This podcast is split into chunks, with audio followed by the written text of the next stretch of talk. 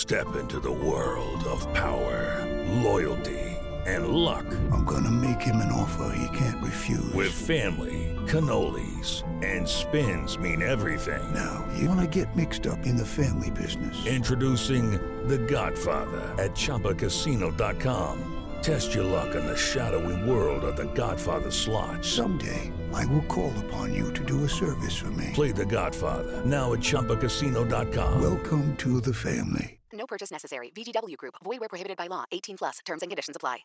Hello, Slate listeners. We have an important message for you. By now, you probably know about Slate's membership program, Slate Plus. It's a subscription that gives you ad free versions of every Slate podcast. You can get this show and others like Dear Prudence and the Political Gabfest all without any ad breaks.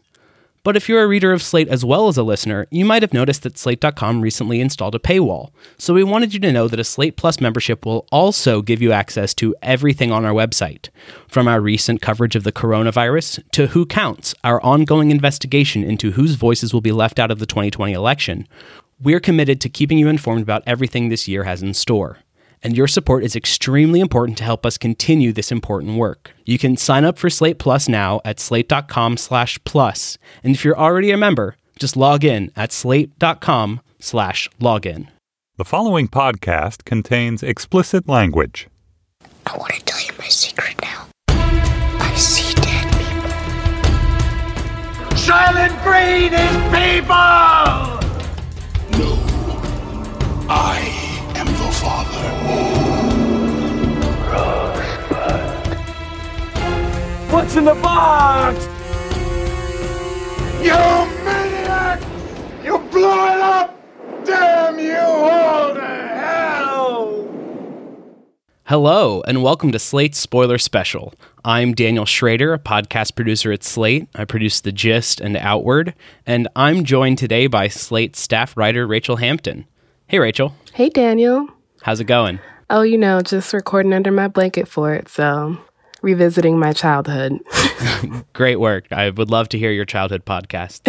so, today we are spoiling Netflix's Too Hot to Handle, a new competition reality dating show that puts a number of singles on an island and then forces them to be celibate, but also form relationships with each other in order to win a cash prize at the end. So, we got to watch these people try and figure out if they could build lasting relationships without touching each other, or if that was not actually going to work or not, or even if the relationships they built here are real or not. Rachel, give me your feelings. What did you think of the show? Did it pull off what it was trying to do? Do you like any of them? How's your chat? I think you mean my banter. I think I have great banter. But the first episode, I was so ready for this to be the new Love is Blind to really like reel me in. And by second or third episode, I was like, this sucks. I hate what I'm watching right now. And then by episode five or six, I was like, maybe I don't hate this. And then by the end, I was like, nah, I don't actually want a second season of this. They managed to find the absolute worst people possible to be on this show. And it's so clear that the show's producers also hate the people in the way that it's edited in a way that isn't fun. Like part of the fun of like Love Island or other shows that have this voiceover feature is hearing the hosts kind of make fun of the contestants. But in this scenario, it just felt like mean in a way that I didn't enjoy. Yeah, I totally get what you mean. It seemed like they wanted to make fun of their contestants as opposed to indulge in the idiocy as well. It was trying to take a kind of moral high ground in a weird way that doesn't really work.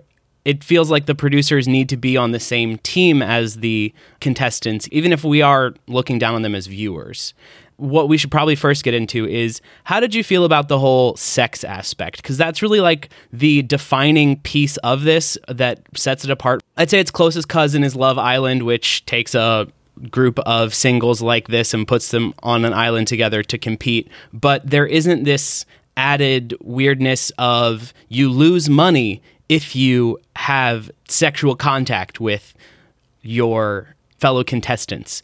What did you make of all that? Yeah, I feel like the defining point of this show is that they can't touch. but the way in which they define what counts as physical contact, like they're allowed to cuddle, they can't kiss, and then the added kind of slap to the face of they can't masturbate, which feels so weirdly puritanical. It's reminded me of like Bible camp where they were like, oh, what constitutes sex? Is anal sex? Is oral sex? And it's like, why are we doing this? I feel like it was Love Island, but also a chastity retreat, and that they had all these strange challenges in which they were like, We're here to build up your confidence and to make you better people by doing these bondage things together. I think the bare premise of the show is interesting, which is what got me to watch in the first place. Like, you read the description of this and you're like, wow, this is absolute batshit. I must watch it. And then you meet the actual contestants and you're like, oh, they're setting these fools up to fail. Like there is no way in which this is actually meant to turn these people into better people. And by the end of it, I am fully convinced that maybe two people came out of that not being utter trash, but they came in with different life perspectives than the rest of the cast who all just felt like 10 young hot dummies trying not to fuck. The juxtaposition of these hot people all want to have sex but can't have sex, and the rule of not having sex forcing them to build closer bonds actually ruins the chance to form closer bonds, at least to me, it seems, because so much of their conversation and the focus of their relationship is what we can't do. We can't touch. We can't physically interact. We have to like dance around each other in this way that does seem coy and flirtier, but also gets in the way of trying to build anything stronger. That something like you and my's favorite show of this year, I would say Love is Blind, did very well because it removed the physical element entirely as opposed to making the physical element there but unattainable. Yeah, I definitely agree that it was trying to recreate the magic of Love is Blind and completely failed in doing that. I feel like all the various kind of mechanisms you could have to get around the actual rules. Like there were all these cheat moments, and then they were like, we're going to put you in a private suite together. It felt like nailed it in a way where you were obviously being set up to fail, but without any of the like kindness that Nicole Byer and Jacques Torres actually have. And I also just didn't think the person who did the voiceover was anywhere near as funny as Nicole was. So I was just like, mm, this is failing on all levels. And it's really hard when one of your hosts is just an Alexa. But oh um, God. Lana. Because of that, let's yes. get into the show. So we arrive on an island with 10 hot new singles who've never met before from all over the world. We've got Chloe, David, Francesca, Haley, Harry, Kelz, Matthew, Rhonda, Sharron, and I dare you to name the Irish girl. I dare you. Wait, wait. Exactly. Her name is Nicole. Oh no, I was not going to get that. no, I feel so bad for her, honestly, because she's just kind of dragged along with the rest of them and never like actually develops a strong relationship with any of them and gets no screen time. I know. Whereas this really does become the Francesca project. But why don't you tell us about the people we get to meet? Oh my gosh. So the kind of tension of most reality television shows is finding people who are willing to put their lives on television for money, but also maintaining some earnestness in the people that you're picking. Like, you don't want to watch someone cynically try and win money for four weeks. Somehow, this show manages to find 10 people who all are absolute, utter garbage human beings. I would defend David, but. Mm, so,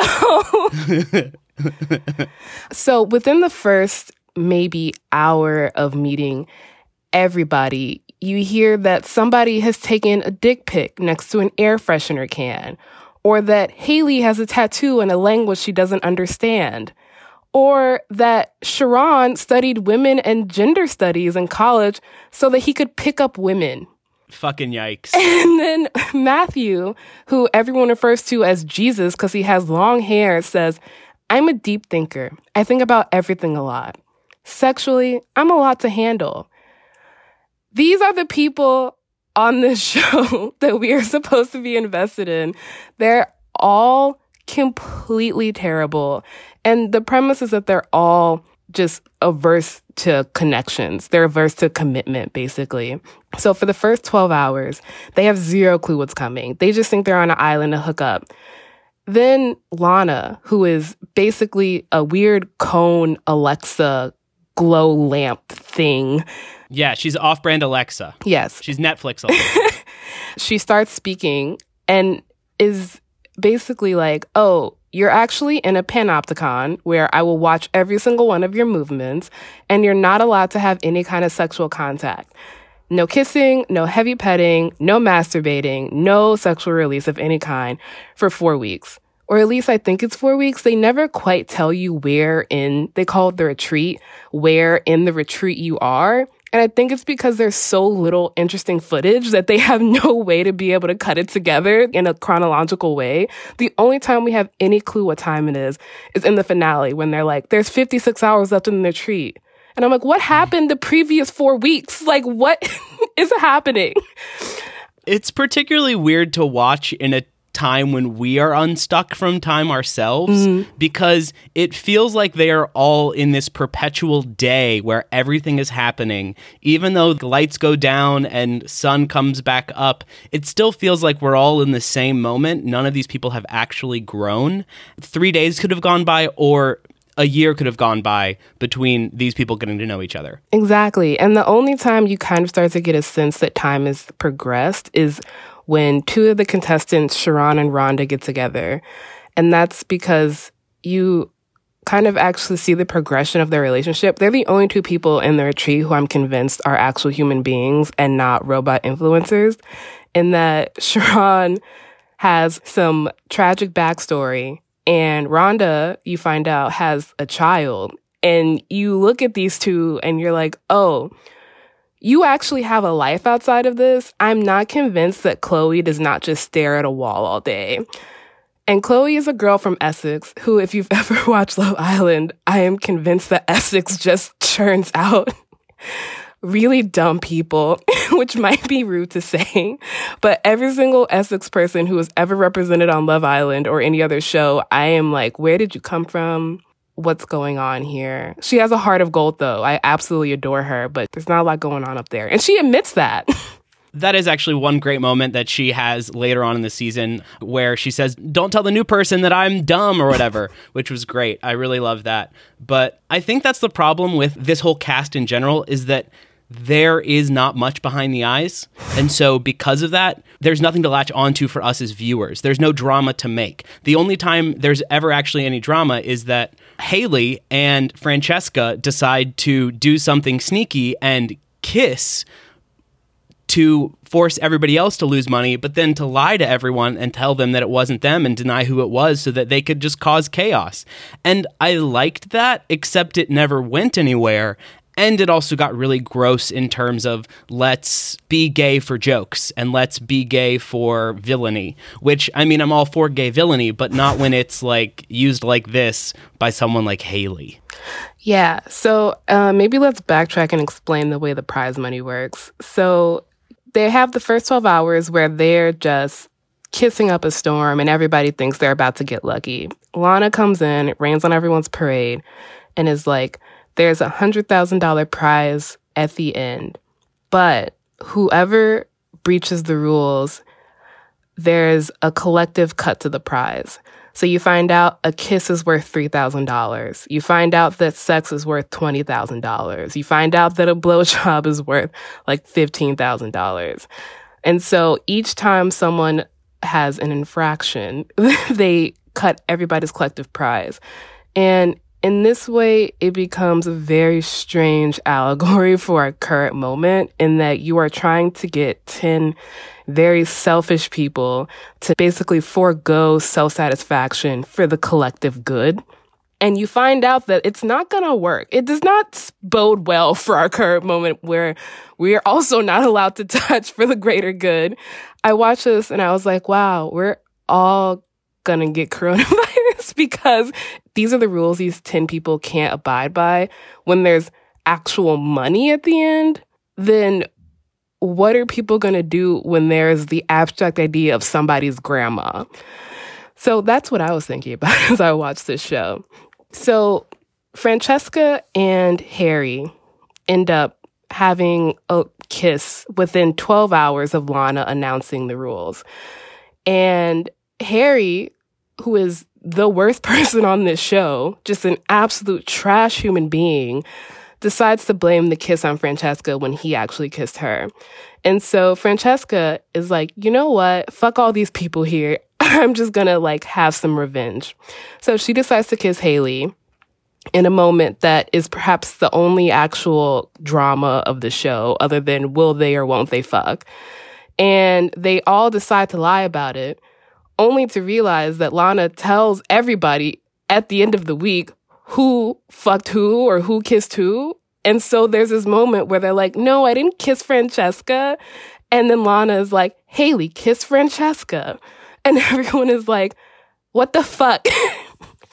and so that was within the first like four episodes. And after that, everything just got really boring for about two and a half hours. It really did. That kiss between Haley and Francesca, the show framed it really grossly, making it like, oh, is Haley kind of interested in Francesca? Is she doing this to like try and like get the chance to hook up with Francesca or something? As opposed to what was at least clear to me was just Haley is just kind of an agent of chaos who really couldn't give a fuck about anybody else in this process, as is seen when she just gets randomly sent home later on in the season. And we don't even find out she's been sent home until we get a flashback. And they're like, oh, wait, we forgot to tell you Haley's gone and they kind of like rewind and show us her getting eliminated but they'd already moved past her so quickly because they didn't care about her. And it made sense because she didn't really care about the show but she was kind of one of the only interesting ones. She kind of wanted to break it as opposed to giving into the woo-woo nonsense that they tried to make these idiots buy into. It was basically like they had three different goop workshops during this whole retreat and it was supposed to make them better people but i think it just showed us how dumb they are can we get into the workshops a little bit Oh, of course. That, I mean, what else is there really to talk about? So, the first workshop we get is when all of the couples get paired up to stand in front of each other and exchange physical contact or eye contact, things like that, to build strong relationships that way. So the first one is that the girls have to hug the boy they're matched up with based on an emotion that only they can see, and then the boy has to write down the guess of what emotion he was receiving from her. And half of them get it, half of them don't. And then they kind of switch up the game a little bit, and the men and women have to stare at each other and kind of what they call soul gaze at the other person, which just kill me now, put me on a raft. I never want to be a part of that. But it was actually kind of sweet at one point where David is staring at Rhonda and he just starts crying kind of randomly in a way that it was actually kind of nice to see such a buff alpha dude who's also very hot cry like that. Not hot. But it was hard to take it seriously because it was such an absurd premise. What were your thoughts on the whole workshops. So that entire first workshop reminded me of that viral New York Times article from maybe three years ago where it was like 35 questions to fall in love with someone over the course of two hours. and that list is as ridiculous as this actual premise. I, side note, did that list of questions with a group of friends. So it was just four of us doing it and we all got bottles of wine. So each one of us was drinking one bottle of wine each. So by the end, I was like, am I in love or am I drunk? Is that the point of this? Now that's a show I would watch. I was so drunk. Anyway, so that was like junior year of college. So that's what this entire workshop. Rachel, we get it. You went to college three years ago. Let's calm down here let's not attack me. Um, I'm not Haley or Francesca. So that first workshop just reminded me of that. And they, at the end, I think it was Chloe or maybe Rhonda, they were like, you know, I really didn't believe that you could see someone's soul through their eyes, but now I do. And I paused at that moment and went to take a lap around my living room because it was so fucking ridiculous. Hey guys, it is Ryan. I'm not sure if you know this about me, but I'm a bit of a fun fanatic when I can. I like to work, but I like fun too. It's a thing. And now the truth is out there. I can tell you about my favorite place to have fun Chumba Casino. They have hundreds of social casino style games to choose from, with new games released each week. You can play for free anytime, anywhere and each day brings a new chance to collect daily bonuses. So join me in the fun. Sign up now at ChumbaCasino.com. No purchase necessary. VGW. Void were prohibited by law. See terms and conditions. 18 plus. I will say the workshops are maybe the one time I actually liked anybody on the show because what I love in a reality television show are the moments where people who are theoretically cynical about the process begin to buy in against every single one of their rational beliefs. And so the workshops are maybe the one time it felt like that was actually happening and where it felt like they weren't necessarily performing affection for the purposes of convincing Lana that they deserved money at the end of this. So there was that workshop. There was the one where they did Shibari, which is like a bondage kind of practice. And it was supposed to be about trusting your partner, basically there's this really funny scene where Haley just cannot pronounce the word shibari. In my notes for this scene, I literally just wrote, Haley is so dumb. That was my main takeaway from this entire scene. But so they tie each other up with ropes and they're supposed to be trusting each other. I don't actually know if that worked. All the workshop instructors were also hot. And I was like, is this supposed to be additional temptation? Unclear. See, to me, they were hot in the way that like that weirdo yoga instructor might be hot. I'm not attracted to them, but I guess it does it for some people. They just looked kooky to me, personally. So we have the Shibari workshop, and Matthew says some weird things about like being able to tie those knots. Matthew, the Jesus guy, is kind of a weirdo that should just be axed from the show, I think. I was glad that he just kind of bowed out himself later on in the season, but he really didn't make any sense. And he, I think, thought of himself in too much regard. Oh, 100%. But it was nice to see him go. When he left, he said, The best way for a teacher to teach something is to leave. And I was like, What? What are you teaching? Who are you teaching? Who is learning anything from you right now? I did think he was hot. I will say that. I think he was maybe Rachel. one of two people or three people on the show that I thought was hot. Everyone else, I was really confused. I was like, what's going on here? and I get shit for liking David. Get out of here. Okay. I'm sorry. I'm not going to get into look shaming here, but Daniel, come on. First off, that body be banging. Okay, everyone And has a great body on the show. That's not a high bar. I think he's an adorable dork. I love it. I think he's just like cute and the face is like nerdy in a sweet way, even if he isn't very smart. I do think he has one of the best personalities on the show. I will say that. Oh, definitely. And I think that actually came out the strongest in the whole love triangle between Sharron, Rhonda, and him mm-hmm. because he was kind of trying to move in on Rhonda too, but he had also developed a friendship with Sharron. And after he and Rhonda had a chat, Sharron clearly was in his feelings and not wanting to talk to David and was pressed about the issue until David was like, Hey, dude, let's talk about this. What's going on? Like, I want to understand how you're feeling. And really was able to get that Sharron was being so much more vulnerable than he ever felt comfortable being, and that he was reacting this way because he felt that his feelings were being taken for granted after having bared them to Rhonda in this way. And it gave David the chance to back off and say, like, hey, if this is something that's really great for y'all, I want you to have that. And I don't want to stand in the way. So if you're going to keep developing something with her, great, but you have to do that. And that I really liked about him. He was like, you have to put in the work to try and be a better person for Rhonda. Because if not, then I'm going to move in because you clearly don't care. But like, if you're telling me that you care this much, then show her that. Yeah, I think that was a really good scene. And I think it kind of kicked Sharron in the ass because right before that, he had told Rhonda, you know, I like you. I don't know if I see it going anywhere else because I have like a lot of hurt from previous relationships. My previous girlfriend cheated on me with my best friend. And then Rhonda was like, homie, I've been cheated on three times. and I've rebuilt from that. So if you can't do that, then you need to let me know. And so then he, Sharron, was like, you know, I don't think I'm really here for anything serious. And they kind of separated for a few days. And seeing Rhonda with David is what made Sharron think, okay, maybe I should take this seriously. I think Sharron and Rhonda are the only relationship I saw on this show where I was like, okay, these two are clearly taking this seriously. These two are clearly not just influencers, or if they are, they at least have some real life experience to go along with that.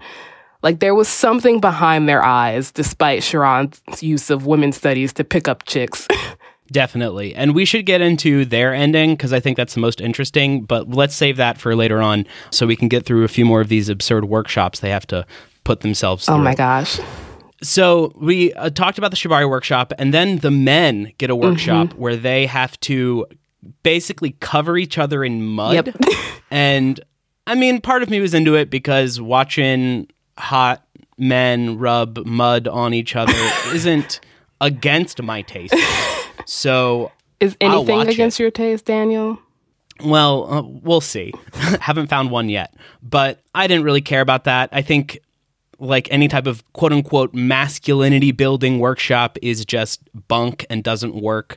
Having been to church camps growing up when they would like separate the men and women as like high schoolers and teach all the men how to like be strong leaders for the women in their lives and really like all of this weird patriarchal but like spun as progressive posturing has always sat wrong with me and is always a little gross like yes men need to be taught to be more honest about their feelings and be more open but to me at least this type of emotional performance is just another riff on masculinity as opposed to like actually piercing that masculinity Yeah, I definitely agree with that. I watched it and my immediate thought was anything that gets men to consider the fact that they have fears and insecurities is all right by me. I also didn't mind them rubbing mud on each other. I thought that was hilarious. Oh yeah, and that I did like after they rubbed mud on each other, then they got like pieces of paper that they then like wrote down all of their fears on and all of their worries or things that like made them feel insecure. And then they had to like show those to each other, and that was a nice moment of vulnerability. But then they had to like hang up their like images and then attack them with spears to destroy them. That's where I turned on it again, and that's I think where the like aversion to it came back. I would have been happy with just the here's me laying myself bare, the end, but they had to go that extra step. It really feels like a really compact example of the entire show, which is this roller coaster of being like, what the fuck is this? Oh, is this okay? What the fuck is happening? Wait, my is this gonna work? And then, oh no, they really did not stick the landing there. But I don't know. I will say one of my favorite parts of co-ed shows like this, like there's the genre of show where it's multiple people dating one person, and then there's this genre where it's different gender segregated camps of people. And one of my favorite parts of this kind of reality television show is seeing the way men bond with each other, specifically straight men bond with each other. And so the way this workshop kind of went down was like right as Harry and another contestant were having some conflict over Francesca. And at the end of it, Kelz, who is this British black guy, is like, you know, at the beginning of this, I thought Harry was an annoying puppy, and now he's my little brother. And I was like, wow, growth. I'm into that. But yeah, then they pierced their weird little signs with spears, but then they all ran into the ocean together, and I was like, I'm back on board. I'm here for it. This is what I wanted to see. Like, yes. Throw each other in the I mean, water. I wasn't upset either. I wanted to be one of those women sitting watching Yeah, them all do it. literally Uh, all the women come out and watch them just run around in the ocean together and i was like yes this is also what i wanted for all that we're ragging on this show, and deservedly so. There is a certain element of escapist, like beach porn to it that we just need to enjoy, especially while we're forced in isolation, particularly like us in New York City and our producer in Wisconsin. Like, we need to take these beautiful, luxurious beach days with all the sunlight and everything for as much as we can while we are all stuck in the non beach places. Oh, 100%. So then there's the female version of the male workshop, which is all about the yoni, which, if you have any interaction with Gwyneth Paltrow over the past 10 years, you know what a yoni is. And if you've ever watched the movie Fried Green Tomatoes, you know what this workshop is because all of the women are going to use some hand mirrors to look at their vaginas. It was wild to me. A, I don't like the kind of genre of femininity that's like womanhood lies in the vagina because it's very trans exclusionary. But also, all these women were like, I haven't seen my vagina in years. And I was just like, what the fuck are you doing? Where do you live that you haven't seen your vagina in years? I'm so confused. I really feel like you need to interact with it on a consistent basis. So, what's going on here? Well, and I think that gets to one of the like weird things about this show for me is that for these women to have this disconnect between like their sexuality and knowing what their vagina looks like. Granted, I can't speak from that experience, but like it seems weird to me to have this form of like hypersexualization as a part of this show and your persona online and your character because a lot of these people are influencers. That's why they're here. At one point Francesca even says Kelz asks her how she makes money or like what she does and she says, "Oh, I'm an influencer, so I don't worry about money." And they all live this hypersexual lifestyle, but to then not be in tune with your own body enough to like be able to say, "Hey, I've looked at my vagina this month," or "Hey, I know what I look like naked," feels very weird to me. I don't really know how to unpack that right now, but it just stuck out as this like tertiary part of puritanism that really comes through in this show that I don't think has been grappled with. Yeah, there's this really strange moment or kind of tension of the show where it's predicated on their consumption of each other. And theoretically, the point of the show is to get them to turn that inwards. Their bodies seem to not be for themselves.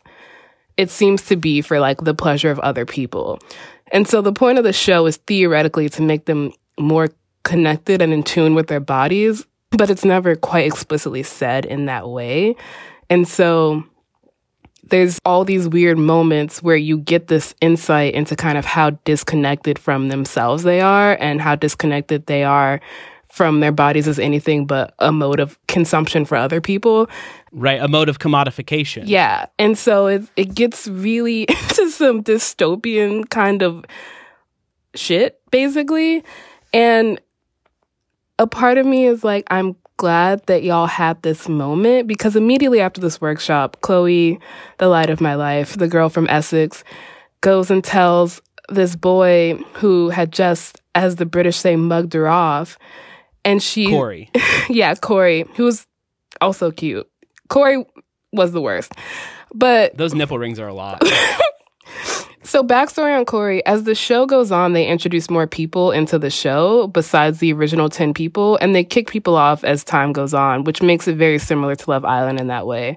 And so, Kori comes in with two other women, and their backstories are they don't give a fuck about the rules. So, they're there to kind of test the people who have kind of already committed to the rules of the retreat. So, Kori comes in, him and Chloe hit it off. They make the group lose $3,000 because they kiss. But then Kori goes on a date with Francesca, who is by that point in a committed relationship with Harry. And so Chloe is obviously angry about this. So her and Francesca have beef. They go to this Yoni empowerment workshop. They realize something along the lines of girl power. And they're like, we need to stick together. And so then Chloe goes and tells Kori he's a piece of shit. And as I watched that, I was like, wow, I I'm rooting for you, girl. Like, yes, tell this man he's trash. And I greatly appreciated that scene. And then as he walks away, she literally yells, woman empowerment. And I was living. absolutely living for it. I think it's maybe my favorite moment in the entire series mm-hmm. too. Besides the like genuine fact that she does seem to pull something real from that workshop, it also is nice that like Kori is getting his comeuppance because he was being such a fuckboy. And I really like Chloe a lot. I think she's maybe the most endearing of the women on this show. And I felt for her every time she failed with a guy. I want to see her on something else. And so, like, that moment was refreshing and nice, even if all of the rest of the workshops were just kind of nothing. Oh, definitely. I think Chloe is the beating heart of this show. I will admit, I still don't know what a geezer is, even though she keeps looking for one. She's always looking for a geezer. And as a producer myself, I kept waiting for the soundbite where she'd be like, oh, a geezer, like a blah, blah, blah, or a blah, blah, blah. But that never came. And so it was just supposed to be accepted as fact that, like, we knew what that was because she knew what that was, and Kori knew what that was, and this Irish girl, Nicole, knew what that was. But, like, we just had to accept it as, oh, a geezer. Yeah, that's who I'm looking for. That does give me to one of my favorite parts of the show, which is that because it's an international group of people, it's really different from Love Island UK or Love Island US, and that you have these different dialects. If you watch reality television, you're familiar with. So when Chloe was like, I want somebody who has chat or somebody who has banter. And the American she was pursuing was like, what the fuck is chat? What the fuck? What do you, what's bants? and as a viewer of multiple UK reality television shows, I was like, oh, I think I know what a geezer is because they always fucking talk about it on Love Island. But then to hear somebody who was American obviously be like, what the fuck are you talking about? Or like to hear Harry's Australian slang and like the weird communication differences between like all of them was really fun. Or like how Haley's from Florida and she was just like, I don't understand any of these people. They all sound bad. I'm racist. Yeah. like that was art. Um, she didn't say that obviously, but she did. so yeah. Before we wrap up, there are a few things we should dig into, and I think one of them is the whole price tag of sex in this and how different sexual acts have different sexual price tags. One of the most irritating scenes for me personally was when after Rhonda and Sharron got a night alone in basically the fantasy suite type thing. Fantasy suite TM Bachelor Network. We are not infringing on your copyrighted material, but they come back and then Lana lays out like you've lost this much money for bleep or for putting bleep in bleep. And for a show that's on Netflix, so there shouldn't be any need to bleep anything out. It's frustrating to not know what they've done to understand what they did to lose that money. Like it makes it confusing in a way that I'm angry as a viewer because I can't understand exactly what is being priced where and how much anything is worth.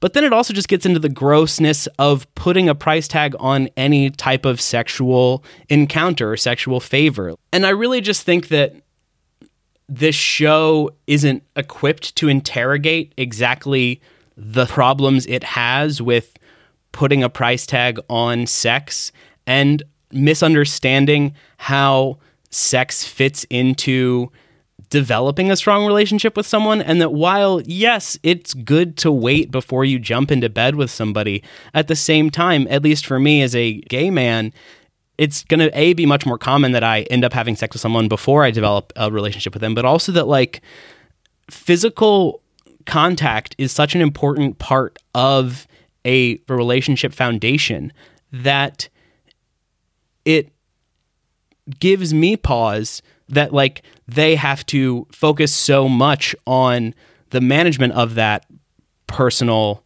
physical contact as opposed to focusing on the emotional contact they have with each other. I definitely understand your hesitations. And I think that scene was frustrating for me from a different perspective in that the way they kind of talk about sex and the way they kind of price it is that it makes like penetrative sex the end all be all in a way.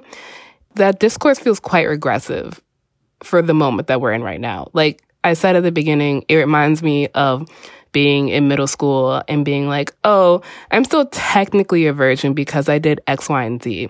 Like it kind of plays into this weird virginity discourse in a way where it's like, this counts for this much and anything above that point doesn't really matter. It doesn't really count as physical contact because they're still allowed to touch each other. Like they cuddle with each other all the time. And so, in a way, when they say no physical contact, it's not even kind of addressing all forms of physical contact.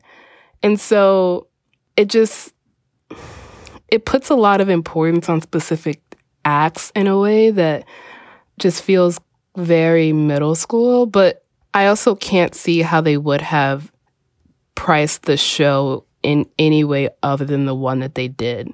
Like the premise of the show demands this tiered structure, but the tiered structure is inherently flawed.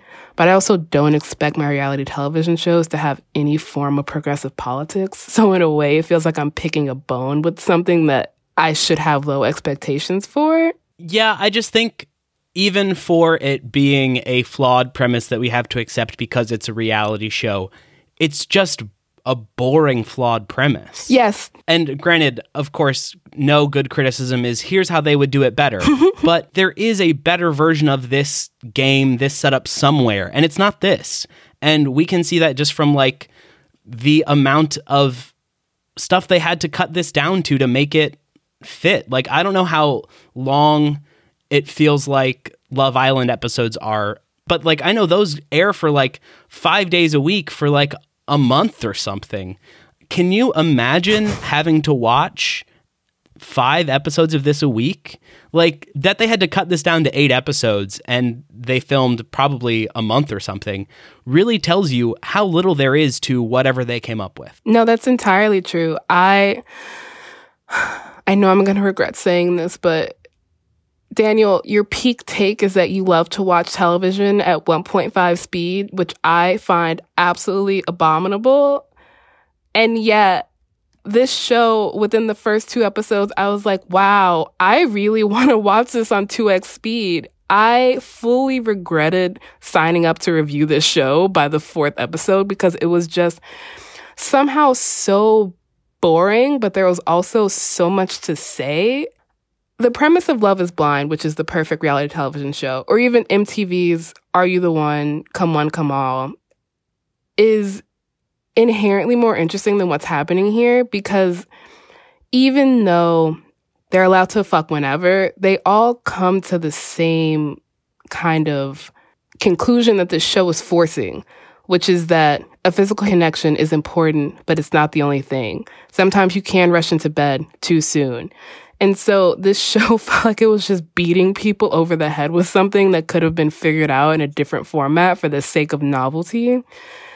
I also had the distinct feeling that the show was so boring that they hired a voiceover later. Like, I really feel like they added in the voiceover as a secondary thought because they watched the footage and realized we would literally never watch this footage without somebody commenting Yeah. on it. I couldn't agree more. That voiceover was so heavy handed, and it's because, yeah, they really didn't have anything going on. And uh, your comparison to those other shows is great. I'm reminded of something like Are You the One, where like having sex with multiple people is what like makes them have to confront who they are and grow. Like that's how some of those people become better people. And so, like, to prevent them from doing that is maybe actually preventing the growth that this show so much wants.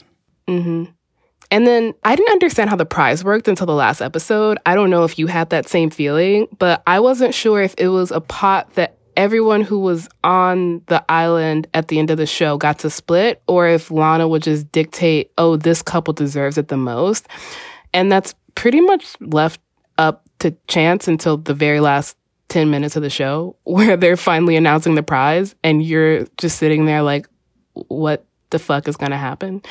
I guess once they allocated the prize the way they did, which is that they had $75,000 left by the end, they just divided it up by the 10 people who were there. Even though there were only, I would say, maybe three couples of the 10 people were there, the other four were just floaters who hadn't found a connection yet. And we're supposed to believe that they have learned something from the past four weeks. And as I watched the end credits, my thought was, these dumb idiots just got a free four week vacation and seven five hundred thousand dollars and you can't even say they didn't fuck because they literally at one point were down to a $45,000 pot of money, which is a lot of money to have lost over the course of eight episodes. Like that is how many infractions they were. And so even at the end, you can't even be like, oh, they only had $25,000 worth of infractions. I was looked at the end credits and I was just like, why did I watch this? Yeah, I think the whole explanation of how the prize works was never clear to us. Maybe it was never clear to them either. And so the stakes were always messy and confusing. We didn't know like how much anybody would be getting and as they were even unraveling the ending as they were revealing that it still wasn't clear because they were like, hey, these two people stand up, but now this couple stands up too. Oh, now everybody stand up. You all get it. And it was like setting up this false tension of like, wait, is it going to be one couple versus the other couple? They're they going to have to do like some final workshop to see who has found themselves the most or something like that.